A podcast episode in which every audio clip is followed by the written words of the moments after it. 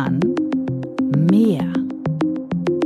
Der Podcast von Helmut Hochschild und Leon Stäbe.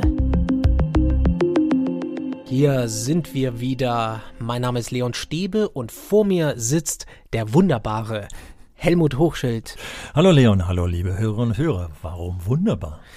Naja, weil du so entspannt vor mir sitzt, dir geht es gut, du siehst gut aus und du kommst tatsächlich fast direkt von deiner Impfung, von deiner Impfung gegen Corona. Ja, äh, und äh, nachdem ich die Impfung empfangen habe, habe ich jetzt auch schon mit der einen oder anderen Person aus der Schule gesprochen und habe mich abgeglichen, dass die Stimmung, die ich empfangen habe, tatsächlich äh, uns eint, uns Geimpfte, habe ich den Eindruck. Ich weiß nicht, das klingt total überzogen, aber ich kann es nur beschreiben, wie es war. Allein als ich den Impftermin bekommen habe, ich habe ihn ja hier in Berlin praktisch äh, nur deswegen bekommen, weil AstraZeneca praktisch für über 60-Jährige freigegeben wurde, weil er für unter 60-Jährige nicht mehr angewendet werden sollte. Und äh, so konnten wir uns spontan melden und als die Hotline für uns eröffnet wurde, habe ich mit zwei anderen am Tisch gesessen beim Frühstückstisch und wir haben versucht durchzukommen. Und als ich dann durchgekommen war und meinen Impftermin bekommen hatte, äh, jubelten wir alle. Die anderen beiden, die noch äh, sehr viel jünger sind, meine Tochter unter anderem, freute sich für mich. Und ja, ich kann sagen, die Freude hat sich dann fortgesetzt. Freude, Freude, ja. Und du siehst wirklich gut aus. Ähm, wobei es nicht ganz so easy war mit den Nebenwirkungen, darüber reden wir gleich. ähm, also AstraZeneca, du hast dich bewusst dafür entschieden, hm, weil es diesen Termin dafür gab. Vielleicht erzählst du mal, wie lief es ab? Ja. Du warst im Impfzentrum. Ne? Also die, diese Frage passt insofern, als dass ich die Stimmung auch im Impfzentrum gerne wiedergeben möchte weil äh, es tatsächlich, ich bin etwas unruhig hingefahren, weil ich nur eine telefonische Bestätigung hatte, hatte von anderen gehört, dass die eine Einladung bekommen haben, dachte, ho, ho, hoffentlich komme ich rein. Und dann war es aber so, dass die meinen Ausweis abgefordert haben, auf eine Liste geschaut haben und dann stand mein Name auf der Liste, ich konnte dann rein. Helmut war, Hochschild. genau. Helmut Hochschild darf rein und darf sich impfen lassen. Flughafen Tegel, äh Quatsch, Flughafen Tempelhof, Entschuldigung. Dort wird AstraZeneca verimpft. Lauter Silberrücken, also über 60-jährige Menschen, liefen dort äh, über den Flughafen, über das alte Flughafengelände auf den Hangar 4 zu. Und schon als ich in die Nähe kam, ich bin mit dem Motorrad dorthin gefahren, mein Motorrad dort abstellen konnte, sah ich, was da eine Organisation war. Also lauter junge Menschen vor und äh, in dem Impfzentrum äh, von Sicherheitsdiensten, die in einer äh, Offenheit, in einer Freundlichkeit auf jeden von uns zugegangen sind, uns dann hingelenkt haben. Und es war eine ganz tolle Organisation. Und ich kam dann in diesen riesen Hangar, der eben mit Bürowänden, die nach oben offen sind, strukturiert war so dass ich dann nach der zweiten Prüfung meines Ausweises und der Tatsache, dass ich äh, auf der Liste stand, äh, mich auch das erste Mal auf einen Stuhl setzte, in einen Warteraum mit etwa 50 äh, Stühlen, die mit Punkten gekennzeichnet waren und da saßen dann schon irgendwie Leute mit allen Erwartungen. Leider sieht man ja die Gesichter heutzutage nicht mehr vollständig, weil wir natürlich alle mit FFP2-Masken ausgestattet waren, die da saßen. Aber irgendwie äh, hatte ich den Eindruck, alle saßen in freudiger Erwartung da. Und dann wurde man das erste Mal hingelenkt äh, zu einem jungen Menschen, der dann die Unterlagen sich angeschaut hatte, also einen Anamnesebogen, einen dreiseitigen Bogen über die Aufklärung von dem ich dann auch zwischendurch immer noch Zeit hatte, ihn tatsächlich auch zu lesen. Da las ich dann eben schon 50-prozentige Nebenwirkungswahrscheinlichkeit für Kopfschmerzen. Und äh, da muss man wissen, ich äh, war mal früher Migränepatient und bei Kopfschmerzen fallen mir immer meine Migräne-Geschichten ein. Da denke ich, wow, da, da geht's mir schon Darüber, Helmut, darüber reden wir gleich. Aber zurück zur Stimmung. Äh, da also auch ein junger Mann, der dann sagte, also Sie müssen jetzt gleich links lang, aber gehen Sie erstmal rechts, Sie müssen sich an die Schlange anschauen. Boah, eine Schlange mit über 30 Leuten. Äh, die da stand und dachte, oh, na, das kann ja hier was werden, wenn du hier in Schlangen stehen musst. Und ich war ja noch ein relativ rüstiger Mensch, da standen noch Leute mit Rollator und was weiß ich für Geschichten. Aber ich stellte dann fest, wie schnell sich die Schlange in Fünfer-Grüppchen abbaute, äh, so dass wir dann in einen Raum kamen, wo man wieder auf einem Stuhl saß. Und zwar waren das sieben Reihen, A5 Stühle, 35 Leute saßen also in dem Raum und die wurden jetzt Stück für Stück abgebaut. Äh, und das ging plötzlich so rasant, dass ich eigentlich an jedem, an dem ich dann vorbeikam, weil die Wege jetzt schon ein bisschen länger waren in dieser, diesem großen Hangar, immer sagte, übrigens schönen Dank, schönen Dank und Ihnen alles Gute. Also ich war irgendwie so freudig erregt, weil die dann auch mal mich winken. Das war so ein bisschen wie, wie so eine Tanzveranstaltung. Äh, die äh, junge Frauen, junge Männer, die mit ihren Armen immer in irgendwelche Richtungen zeigten, wo man sich noch mal kurz platzieren Also alle, sollte. alle waren happy. Richtig, ja. Und zum Schluss kam ich an in ein kleines Kabäuschen, wo schon eine junge Frau stand von der DLRG. Äh, Das, also die Impfzentren sind hier in Berlin wohl den karitativen Vereinen zugeordnet. Und äh, der ich dann auch gleich sagte, die hatte auf dem Rücken hatte so, ein- so, ein- so ein äh, gelbes, äh, grünes Shirt an, wo dann alle karitativen Vereine drauf standen, Ehrenamtliche. Sagte, Mensch, also Sie machen das doch noch ehrenamtlich, vielen Dank. Er sagte, nein, nein, nein, nein, das, ich, wir kriegen schon auch eine Vergütung dafür. Die hat nochmal alles äh, dann aufgenommen, hat meine Unterlagen fotografiert, die ich dann im Original dann wieder mitnehmen konnte. Jetzt machst du es echt spannend. Denn jetzt, jetzt, jetzt- geht's nämlich los. jetzt. Was passiert dann im Kommen letzten zwei, Zimmer? Zwei Im Ärztinnen Zimmer. äh, kommen dann in dieses Zimmer. Also ich hatte dann, sie sagte schon, welche sie können wählen, welchen Arm. Nahm den linken Arm, habe extra ein T-Shirt angezogen, damit ich mich den nicht völlig frei machen musste, wo ich dann nur noch den Ärmel hochkrempeln musste. Du merkst, jetzt wird's ganz spannend. Und dann, Helmut, Und äh, dann kamen zwei Ärztinnen rein. Die eine, die sich als Frau Doktor sowieso vorstellte, die andere, ähm, da habe ich den Titel nicht so richtig mitgekriegt, aber die war diejenige, die die Spritze jedenfalls setzte. Und ich habe ja immer schon im Fernsehen gesehen, man, diese äh, Nadeln sind ja relativ lang äh, und dachte, manch, äh, also ihr habt nun glücklicherweise nicht so ein dünnes Ärmchen, dass sie auf den Knochen kommen. Ja, und dann setzte sie die Spritze, also die sind ja so äh, fein, die Nadeln, dass ich es kaum spürte. Man spürt dann eben den leichten Druck, wenn die Flüssigkeit in den Muskel gepresst wird. Ähm, die andere Ärztin hatte vorher noch kurz gefragt, haben Sie noch Fragen? Wollen Sie irgendwas wissen? AstraZeneca ist ja gerade in der Diskussion. Sind irgendwelche Fragen bei Ihnen offen? Also ich hätte wirklich alles fragen können. Ich hatte auch schon auf dem Bogen vorher ankreuzen können, welche Fragen ich will und ob ich extra das Gespräch habe. Ich hätte aber auch ankreuzen können, ich will nicht mit dem Arzt überhaupt sprechen. Ja, also auch da wieder eine tolle Stimmung. Ich habe mich dreimal bedankt dafür und die eine Ärztin sagte nur, sie wissen gar nicht, wie gerne wir das hier machen äh, und wie viel äh, wir von dieser Stimmung abbekommen, wie dankbar die Leute sind, dass es nun endlich geklappt hat. Ja, und so setzte sich das dann fort, äh, bis ich dann endlich draußen stand. Und das Erste, was ich machte, ich legte den Impfpass äh, mit dem äh, Klebchen auf meinen Motorradsitz, fotografierte ihn und schickte ihn in die Weltgeschichte, in die familiäre hinaus. Und zu sagen, ich hab's. Denn, das muss ich noch dazu sagen, warum bin ich so ergriffen? Ich hatte ja mich ja schon mehrfach geoutet, dass ich eben Drosten-Fan bin, also ich den Podcast hoch und runter höre. Und nicht nur von ihm, sondern auch von Lauterbach und allen anderen Experten, die in den Medien auftreten, immer wusste, nach der ersten Impfung, wenn sie dann tatsächlich 10 bis 14 Tage dann im Körper gewirkt hat, dann ist sozusagen schon von für 100 Prozent ausgeschlossen, dass man tatsächlich in einer Intensivstation landet, dass man mit schweren Symptomen äh, Covid-19 bekommt. Das ist die beste Nachricht der Woche, Helmut. Ich muss aber gleich dazu sagen, ich bin ein bisschen hin und her gerissen, weil eigentlich ich allen Hörerinnen und Hörern, die diesen Podcast hören und unter 60 bin und vor allem die in der Schule tätig sind, aber auch vielleicht in anderen Berufen tätig sind, mit denen man viel Kontakt hat, also auch in der, im Einzelhandel oder so, viel eher das gegönnt hätte, äh, diese, diese frohe Stimmung zu haben, als ich sie jetzt habe. Aber andererseits habe ich auch gar nicht lange überlegt, äh, wem ich hier was wegnehme, weil äh, blöd wäre jetzt auch, wenn sie es dann freigegeben hätten und keiner hingegangen wäre, weil AstraZeneca eben, eben in der Diskussion wäre. Aber schönerweise sah ich, es sind alle hingegangen. Oder nicht alle, aber viele. So, jetzt könnte die Geschichte zu Ende sein. War sie in deinem Fall nicht. Ich darf das sagen, wir waren verabredet und dann hast du mir morgens eine WhatsApp-Nachricht geschickt und hast gesagt, uff, Leon, ich glaube, das wird heute nichts. Ja. Weil du hast dich danach richtig, richtig schlecht gefühlt, oder? Ja, also ist ja vorbereitet.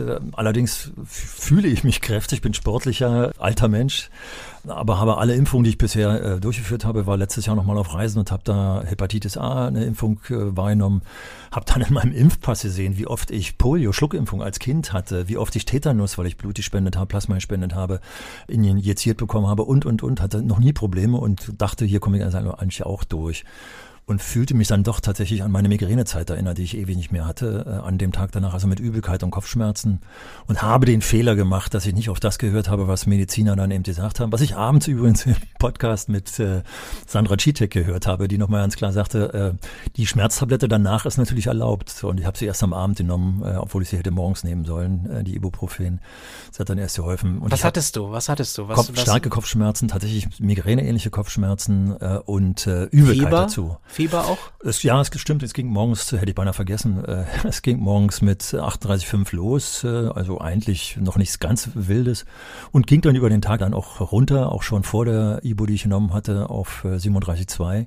Das war also nicht das Problem, aber die Übelkeit machte mir Probleme. Da bin ich aber auch ein Mensch, der auf Übelkeit eben besonders übel reagiert und dachte, kann ich mal eine Tablette nehmen, weil die kommt sofort äh, wieder raus. Das war schon ein blöder Tag. Aber umso mehr war ich zufrieden, wie die Nacht danach plötzlich mich wirklich äh, wieder hatte, tief und fest geschlafen und seitdem fühle ich mich absolut wohl. Hattest du da Muffensausen, weil ja so viel über AstraZeneca diskutiert wird, die Risiken, die Gefahr von möglichen Thrombosen? Hat dich das irgendwie beschäftigt? Also tatsächlich, Kopfschmerzen sind natürlich, wenn die hier von den Hirn-Venen-Thrombosen sprechen, das ist ja nun mal im Kopf, Glücklicherweise hatte ich aber auch da schon wieder gehört, also die Schmerzen, die da entstehen aufgrund einer Hirnvenenthrombose, sind so, dass sie tatsächlich alles das übersteigen, was ich alles aus der Migräne her kenne. Und so weit war es noch nicht. Aber klar macht man sich natürlich, wenn man so alleine sich im Bett wälzt, äh, ich wollte keinem anderen zumuten, meinen Zustand an diesem Tag, macht man sich über alle mögliche Gedanken. Äh, aber also welchen Arzt kontaktiere ich, wenn es schlimmer wird? Andererseits war ich ja in gewisser Weise vorbereitet und habe in, in, meinem Umfeld übrigens zwei andere nähere Verwandte sozusagen, die das gleichzeitig gemacht haben. Und äh, die hatten sehr viel schwächere Nachwehen gehabt. Äh, aber es steht eben schon drin, 50 Prozent haben eben Kopfschmerzen. Aber man muss eben die Kopfschmerztablette bereitlegen. Ich habe vorhin noch gerade mit einer Kollegin gesprochen, die mit einer Medizinerin in einer Freundschaft sprach und die sagte, warte nicht lange, nimm am besten deine, äh, was weiß ich, äh, Ibuprofen oder äh, wie heißt die andere Schmerz? Paracetamol. Dankeschön, die Paracetamol. Nimm sie eine Stunde danach und warte nicht zu lange und dann sind die Nebenwirkungen eigentlich im Griff. Wir müssen sagen, es gibt halt diese Nebenwirkungen, die sind auch bei jedem Menschen anders. Bei dir war es jetzt so, aber ich glaube, es ist fair zu sagen, es ist nicht ohne sondern man muss sich darauf einstellen. Richtig, aber ich bin äh, über die Medien in der Mediathek am Tag danach, als es mir wieder besser ging, habe ich dann noch ein bisschen äh, Ruhe gehalten und äh, bin auf die Serie im RBB in der Mediathek gestoßen, Charité Station 43. Und ich kann jedem, der überlegt, sich impfen zu lassen, diese Serie, die einfach von einem Kamerateam gedreht wurde, kann sie nur empfehlen, weil sie medizinisch mich unheimlich aufgeklärt haben. Ich fand es total interessant, was ich da gesehen habe. Aber mir wurde auch nochmal klar, durch alle Altersklassen sind die Stationen voll und was ich dort gehört habe von den Medizinern war einfach, dass sie sagten, sie sind gerne auf Intensivstationen gegangen, weil sie dort Patienten über Jahre hatten, die kurz vor dem Tod standen, die sie in der Intensivstation wieder zurückgeholt haben. Aber jetzt ist plötzlich die Situation, dass 80 Prozent nicht mehr zurückholbar sind, sondern tatsächlich auf der Intensivstation versterben. Und das Risiko habe ich fast hinter mir, wenn ich jetzt noch eine gute Woche warte. Zum Thema Impfen haben wir ja noch ein paar Mails bekommen. Ähm, eine Lehrerin hat sich anonym bei uns gemeldet und sie schreibt, was mich die Tage gerade so bewegt, ist die Einstellung vieler KollegInnen zum Thema Impfung. Es ist großartig, dass wir nun ein Impfangebot erhalten haben. Erschreckend finde ich die Haltung, wann ich diesen Termin denn wahrnehmen sollte. Für mich war schon zu Beginn klar, dass für mich nur ein Freitag in Frage käme, um eventuelle Nebenwirkungen über das Wochenende auskurieren zu können. Damit stehe ich aber alleine da. Zitat Ende. Also da wollen sich einige Lehrkräfte offenbar eher werktags ausruhen. Da, wo eigentlich Schule sein sollte, mhm. irgendwie. Ich Was sagst du dazu? Ja, ich habe interessanterweise von meiner Tochter gehört, die arbeitet im Krankenhaus. Äh, da haben sie von einem bestimmten Klientel tatsächlich also auch freitags genommen. Das waren diejenigen, die Sonntag und Sonntag nicht im Dienst waren. Die haben es auch so gemacht. Das waren aber auch Mediziner, die wussten, denke ich, worauf sie sich einließen und vielleicht haben sie diese ganze Situation im Krankenhaus auch im Kopf gehabt. Ich habe der Kollegin hier geantwortet, dass sie sagte, ich habe gewisses Verständnis. Gerade nachdem ich jetzt auch den Tag erlebt habe, habe ich gewisses Verständnis dafür. Viele der Lehrkräfte sind jetzt auch in dieser Zeit tatsächlich am Rande ihrer Kräfte und brauchen das Wochenende tatsächlich, um die Kräfte zu regenerieren. Und wenn wir jetzt noch diese Zeit tatsächlich ähm, auf diese Art und Weise verschenken, dann habe ich Verständnis dafür. Ich finde es äh, sehr löblich, so zu denken und äh, die, die es wollen, sollten das auch so machen, wie die Kollegin das geschrieben hat, also sich dann freitags impfen lassen. Aber ich finde, bei der Belastung, die jetzt herrscht, sollte man noch Verständnis für die andere Seite haben. Ich habe vorhin mit einer Konrektorin gesprochen, die jetzt zum Beispiel äh, darüber geschwärmt hat, übrigens, wie die Stimmung in der Schule ist, als vor den Osterferien die Impftermine bekannt gegeben wurden, die jetzt nach den Osterferien liegen. Also auch da wurde nochmal bestätigt, in den Schulen. Und wir haben ja mit Carola hier auch eine Hörerin, die uns eine Mail geschickt, hat eine Schulleiterin, die gesagt hat, ein Drittel hat jetzt schon die Impfung äh, kurz vor Augen und ich merke, wie sich das hier in unserer Schule hier ausweitet. Also liebe Hörerinnen und Hörer, ich kann euch nur sagen, was da jetzt hoffnungsvoll auf euch zukommt, finde ich toll. Aber wieder zurück, diese Konrektorin hat mir beschrieben, dass sie sich die Impftermine hat geben lassen äh, von den Kollegen und hat gesagt, ich werde den Tag danach schon mal äh, dich in Vertretung äh, setzen. Wenn es nicht so ist, umso schöner, aber umgekehrt habe ich sonst einen Vertretungskreis. Also die hat es prophylaktisch sozusagen, die macht schon Vertretung dafür einzusetzen. Also du sagst, jede Lehrkraft soll das selbst entscheiden. Du hast von Euphorie gesprochen. Carola hat uns geschrieben, in der Tat, erst kam die Nachricht, dass Lehrkräfte mit AstraZeneca geimpft werden dürfen, dann der Stopp von Astra und letzten Donnerstag gab es dann doch noch Impfcodes, ein emotionales Auf und Ab und nun sind alle ganz glücklich und konnten die Impftermine buchen. Ein Drittel wurde bereits am Wochenende geimpft, ein Drittel des Kollegiums hat es geschafft. Mhm. Und da, da merkt man richtig, mhm. wie viel Glück man auch empfindet dabei. Ja, interessanterweise von beiden äh, Schulleitungen, also einmal Carola, die uns geschrieben hat und andererseits die Kollegin, mit der ich vorhin telefoniert habe, habe ich von keinem gehört, dass es tatsächlich die gibt, die ja momentan hier an den Wochenenden teilweise auf die Straße gehen. Also Impfgegner, Leugner. Äh, Aber sie wird es sicherlich auch geben in der Lehrerschaft. Aber also jetzt hier bei der Kollegin, die ich nur näher kenne, mit der ich vorhin telefoniert habe, äh, die sagt mal, nein, da war es übrigens genauso, wie wir auch schon in anderen Mails gelesen haben, dass in der Zeit, wo es darum ging, dass sich äh, im Präsenzunterricht auch äh, Kolleginnen und Kollegen rausnehmen konnten, die eben vorerkrankt sind, die also besonders gefährdet waren, ganz viele gesagt haben, nee, wir kommen trotzdem. Also da ist herrscht teilweise in den Schulen, das ist bestimmt nicht äh, repräsentativ, das will ich zugeben. Und ich will auch nicht verschweigen, dass es Impfgegner gibt und dass es auch Leute gibt, die dafür Gründe haben. Also ich will ja gar nicht unbedingt gleich werten. Allerdings äh, denke ich, sehe ich, was hier dann teilweise in den Kollegien stattfindet, bin ich wieder absolut äh, positiv überrascht. Äh, vielen Dank, Carola, dass du uns das geschrieben hast. Und du hast es geschafft. Helmut, du hast es geschafft. Ich freue mich so. Ich freue mich auch wirklich. Ich bin nicht neidisch, aber na, ich bin einfach 20 Jahre jünger und ich mhm. weiß nicht. Ich habe kein Gefühl, wann ich dran sein, ja, ja. dran bin. Und deswegen ah, irgendwie fühlt sich das für mich also ich sehe dich und sehe, wie du mich anlächelst. und ich hätte gerne auch dieses Gefühl, aber ich weiß nicht, wann es bei mir soweit ist. Mhm.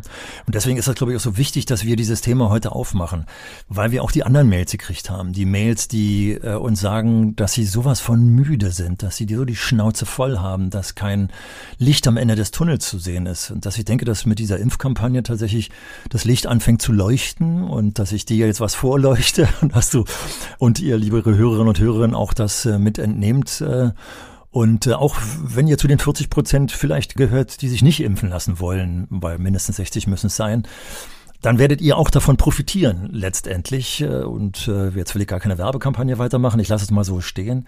Aber, Aber es ist bitter. Es ist bitter, dass nämlich das Impfangebot an die Lehrkräfte ja jetzt doch wieder schmaler wird, weil AstraZeneca nur für die über 60-Jährigen freigegeben ist. Ja. Also der Flaschenhals wird mhm. wieder enger und kleiner. Und das ist, das ist so bitter. Es geht ja immer wieder hin und her. Man fragt sich schon, eigentlich kriegen wir die Meldung, dass ab Mitte April äh, oder jetzt eigentlich in dem Quartal die Anzahl der Lieferungen, der Impfstofflieferungen wirklich hochgehen soll. Aber dann kommen immer wieder die, äh, die Hiobsbotschaften. Und ich will nochmal auf die Müdigkeit hinaus, weil äh, uns hat äh, zum Beispiel Jacqueline geschrieben, die beschrieben hat, in welcher Stimmung sie sich befindet, dass sie die Last der Schule äh, auf der einen Seite als Lehrerin hat und die Last mit ihren Kindern, die sie wohl sich sehr schlecht betreut äh, sieht von der Schule, auf der anderen Seite hat und hat mich gefragt, welchen Tipp ich habe. Und da habe ich den Tipp gegeben, der sie wohl sehr ernüchtert hat, wie sie geschrieben hat. Nämlich insofern, mach doch einfach mal Abstand, nimm Abstand von der Schule, mach dir mal keine Sorgen darüber, sondern kümmere dich um die Kinder außerhalb von Schule. Und da schrieb sie eben, oh, das ist aber sehr ernüchternd. Ich hoffte jetzt von dir einen Tipp zu kriegen, wie ich mich wieder motivieren kann. Aber genau das ist doch, glaube ich, das auch, dass wir uns einerseits motivieren über die Hoffnung, die wir haben, über die Stimmung, die es in, ich beschreibe ja wieder, ich beschönige hier nichts, diese Impfstimmung, sondern die gibt's ja in den Schulen. Die haben wir von Carola, unserer Hörerin, gehört, die habe ich von einer Kollegin gehört und, und, und. Das heißt, dass wir uns dem wieder widmen. Ich habe so ein heißes Kalenderblatt letztens äh, gesehen, da hieß es, was macht eigentlich die schweigende Mehrheit? Zu 95 Prozent lamentiert sie und nur zu fünf Prozent schweigt sie. Und ich glaube, das ist momentan die, die Mehrheit der pandemisch Betroffenen. Wir lamentieren oh, viel zu viel. Wir ja, lamentieren viel ja, zu viel. Helmut, jetzt komme ich. Hau rein, Leon. Helmut, jetzt komme ich. Ich meine, wir hatten schon eine Episode gemacht zum Thema Motivation halten. Mhm. Du mhm. erinnerst dich. Ja, klar. Das war zu Beginn der Pandemie. Das mhm. ist jetzt, glaube ich, ein Jahr her. Ja, gut. Jetzt Jahr. sind wir ein Jahr ja, später. Und du erzählst mir, ich soll Hoffnung haben. Ich verstehe das, aber ähm, ich glaube, es ist schon erlaubt zu fragen, wo soll jetzt die Motivation herkommen? Ich bin auch kein Marathonläufer, mhm. weil ich im letzten Drittel eh versagen und zusammenbrechen würde. Ja, ja. Und genau da stehen wir jetzt. Ja, ja, das stimmt schon. Andererseits, also ich weiß ja nicht, ob der Blick jetzt was bringt, aber wenn du dir überlegst, alle Experten haben uns im Sommer letzten Jahres gesagt, dass wir vor 2022 auf Impfstoff gar nicht warten brauchen, weil die gesagt haben, also normalerweise dauert das Jahre, ehe hier ein Impfstoff, ganz zu schweigen von Medikamenten, äh, produziert werden. Und wir sind jetzt plötzlich schon so schnell. Klar sind wir sehr kritisch, weil es hätte schneller gehen können. Aber das ist ein Weltproblem.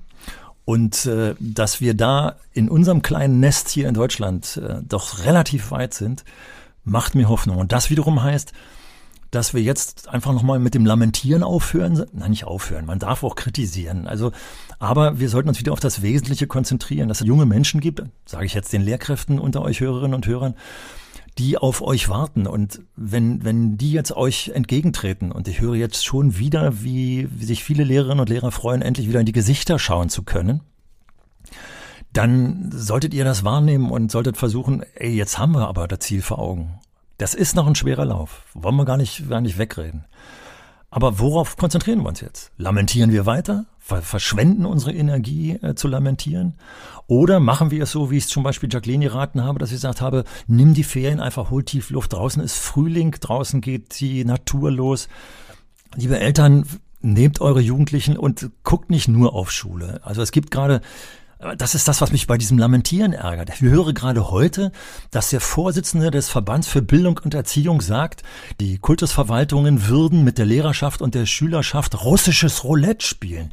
Hier wird ein Dramavokabular aufgemacht, was uns in die völlig falsche Richtung spült. Statt zu sagen, zu gucken, was uns die Wirtschaftsleute sagen, dass der Boom eigentlich nur noch wartet, wenn, wenn wir uns, wenn wir aus dem Lockdown endlich rauskommen, wenn wir durchgeimpft sind, äh, dann wartet die Wirtschaft nur drauf, dass sie boomt und dass die Ausbildungsplätze wieder da sind, dass die Schülerinnen und Schüler, die wir aus den Schulen entlassen, wieder aufgenommen werden. Guckt doch dahin, statt jetzt zu sagen, hier wird russisch Roulette gespielt. Was sollen dann eigentlich die Einzelhandelsleute sagen, die an der Kasse sitzen, die jeden Tag uns die Waren entgegennehmen und kassieren, wenn wir Lehrer jetzt daraus so ein Drama machen, dass da russisches Roulette gespielt wird. Also was ich sehe und höre in den Schulen, ist, dass sich Schulleitungen ganz viel Mühe geben, tatsächlich ein relativ sicheres Szenario aufzubauen. Da sollten wir hinschauen und da lieber pragmatisch zugange äh, sein. Ich bin ins Predigen gekommen, ich bitte um Entschuldigung. Helmut, wir wissen ja nicht mal, wo wir es jetzt aufnehmen, wo wir dann landen. Also ist es ein Wechselunterricht, ist es vor allem Distanzunterricht, einen vollumfänglichen Präsenzunterricht wird es definitiv nicht geben. Das heißt, wie halten wir jetzt die Schülerinnen und Schüler, die Kinder und Jugendlichen bei der Stange? Sollen wir sie fragen, was würde euch jetzt Spaß machen? Sollen wir direkt noch auf sie zugehen? Was können wir machen, um Motivation mhm. jetzt nach einem Jahr dieses Wahnsinns Motivation da mhm. halten? Also zum einen dürfen wir nicht das machen, was ich, und hier bitte Kritik muss erlaubt sein, am Bundesschülersprecher, der verlangt hat, jetzt muss doch mal endlich für alle Schulen einheitlich hier klargemacht werden, äh, wo es lang geht. Nein, weil die Schülerinnen und Schüler brauchen unterschiedliche Dinge. Ein Gymnasiast kurz vorm Abitur braucht was unterschiedlich, was was ganz anderes als ein Zehntklässler, der demnächst in die Ausbildung geht. Habe vorhin gerade das Gespräch geführt, bei dem klar wurde, dass sich hier eine Schulleitung Gedanken gemacht hat, was brauchen jetzt eigentlich unsere Zehntklässler? Unsere Zehntklässler hier in Berlin, ich glaube, es ist in den anderen Bundesländern ähnlich, machen ja keine MSA-Prüfungen mehr, sondern nur noch eine Präsentationsprüfung. Also was brauchen die? Die brauchen im Moment eine Vorbereitung auf die Prüfung und dann brauchen Sie eine Vorbereitung auf den Übergang. Ihnen weiterhin wie immer zu helfen, wie man mit Betrieben in Kontakt kommt, zumal teilweise die Praktika ausgefallen sind und, und, und. Das ist jetzt das Wichtige. Nein, da kommt plötzlich Schulaufsicht und sagt, ihr müsst den, die Stundentafel erfüllen. Und das ist genau das, was ich als falsch empfinde. Es muss, muss nicht überall die Stundentafel erfüllt werden. Ein Grundschüler braucht was ganz anderes als ein ISS-Schüler äh, in der zehnten Klasse, der kurz vorm Abschluss steht, oder ein ISS-Schüler integrierte Sekundarschule übrigens nochmal für andere äh, Hörer anderer Bundesländer, die in der siebten Klasse vier Monate lang ihre Klassenlehrer nicht gesehen, ihre Lehrer nicht gesehen haben und ihre Mitschüler nicht gesehen haben.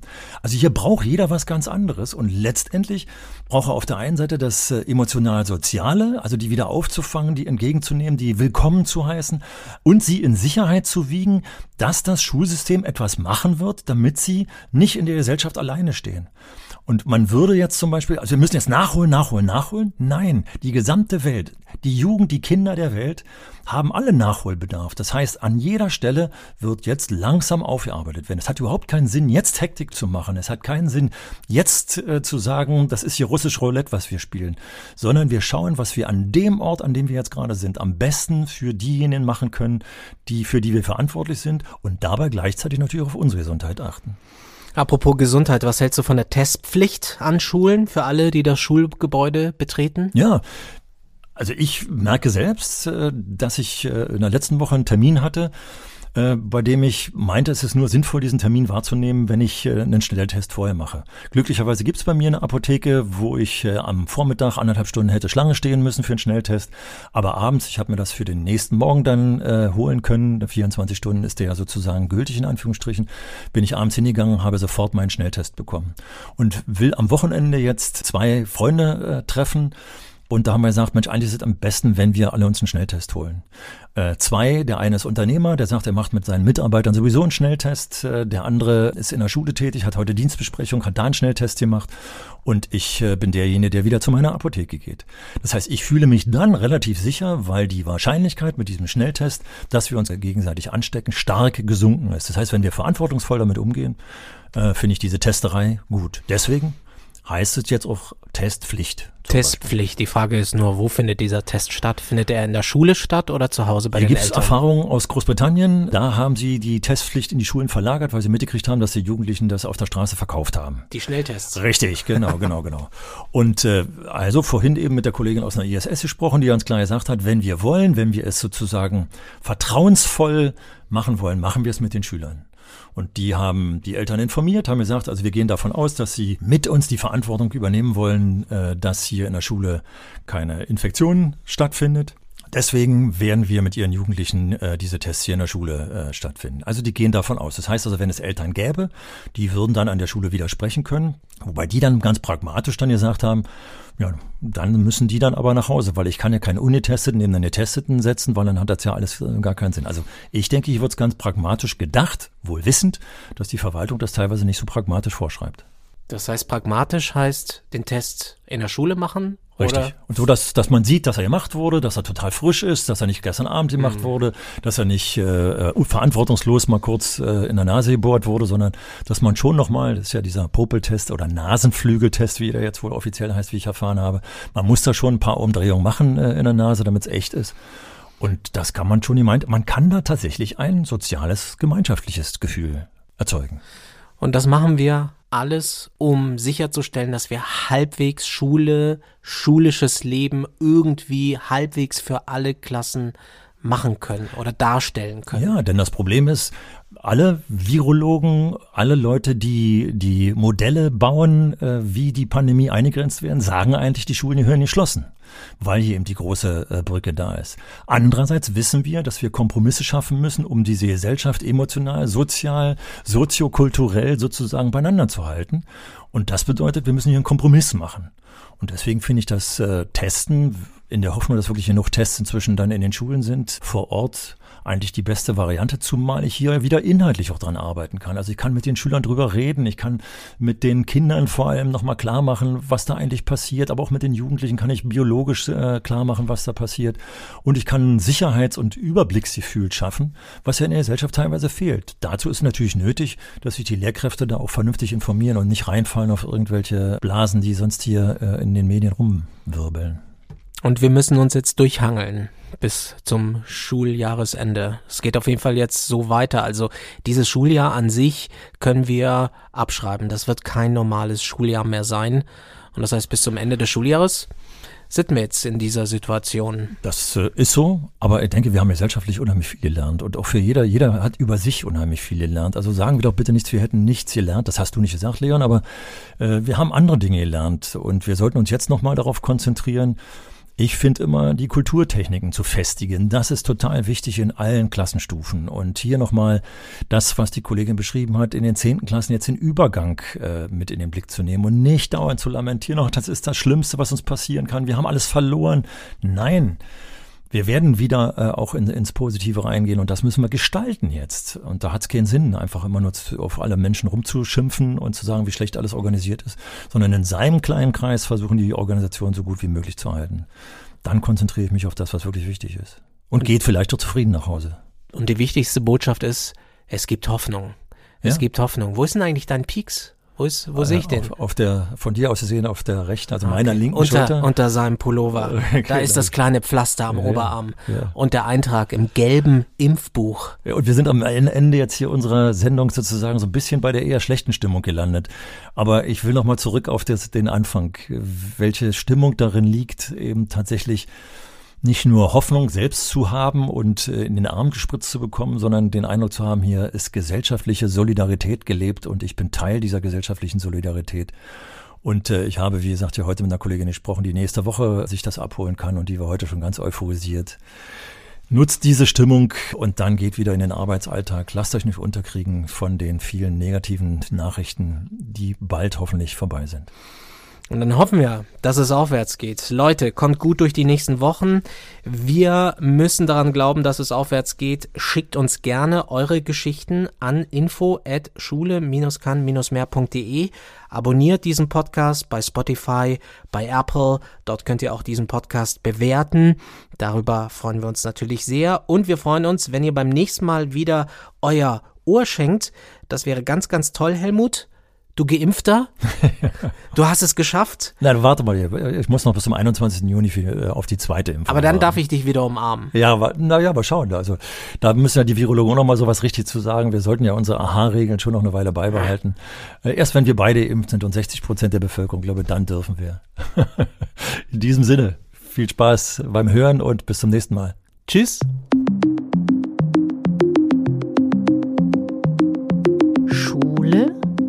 Kahn Mehr.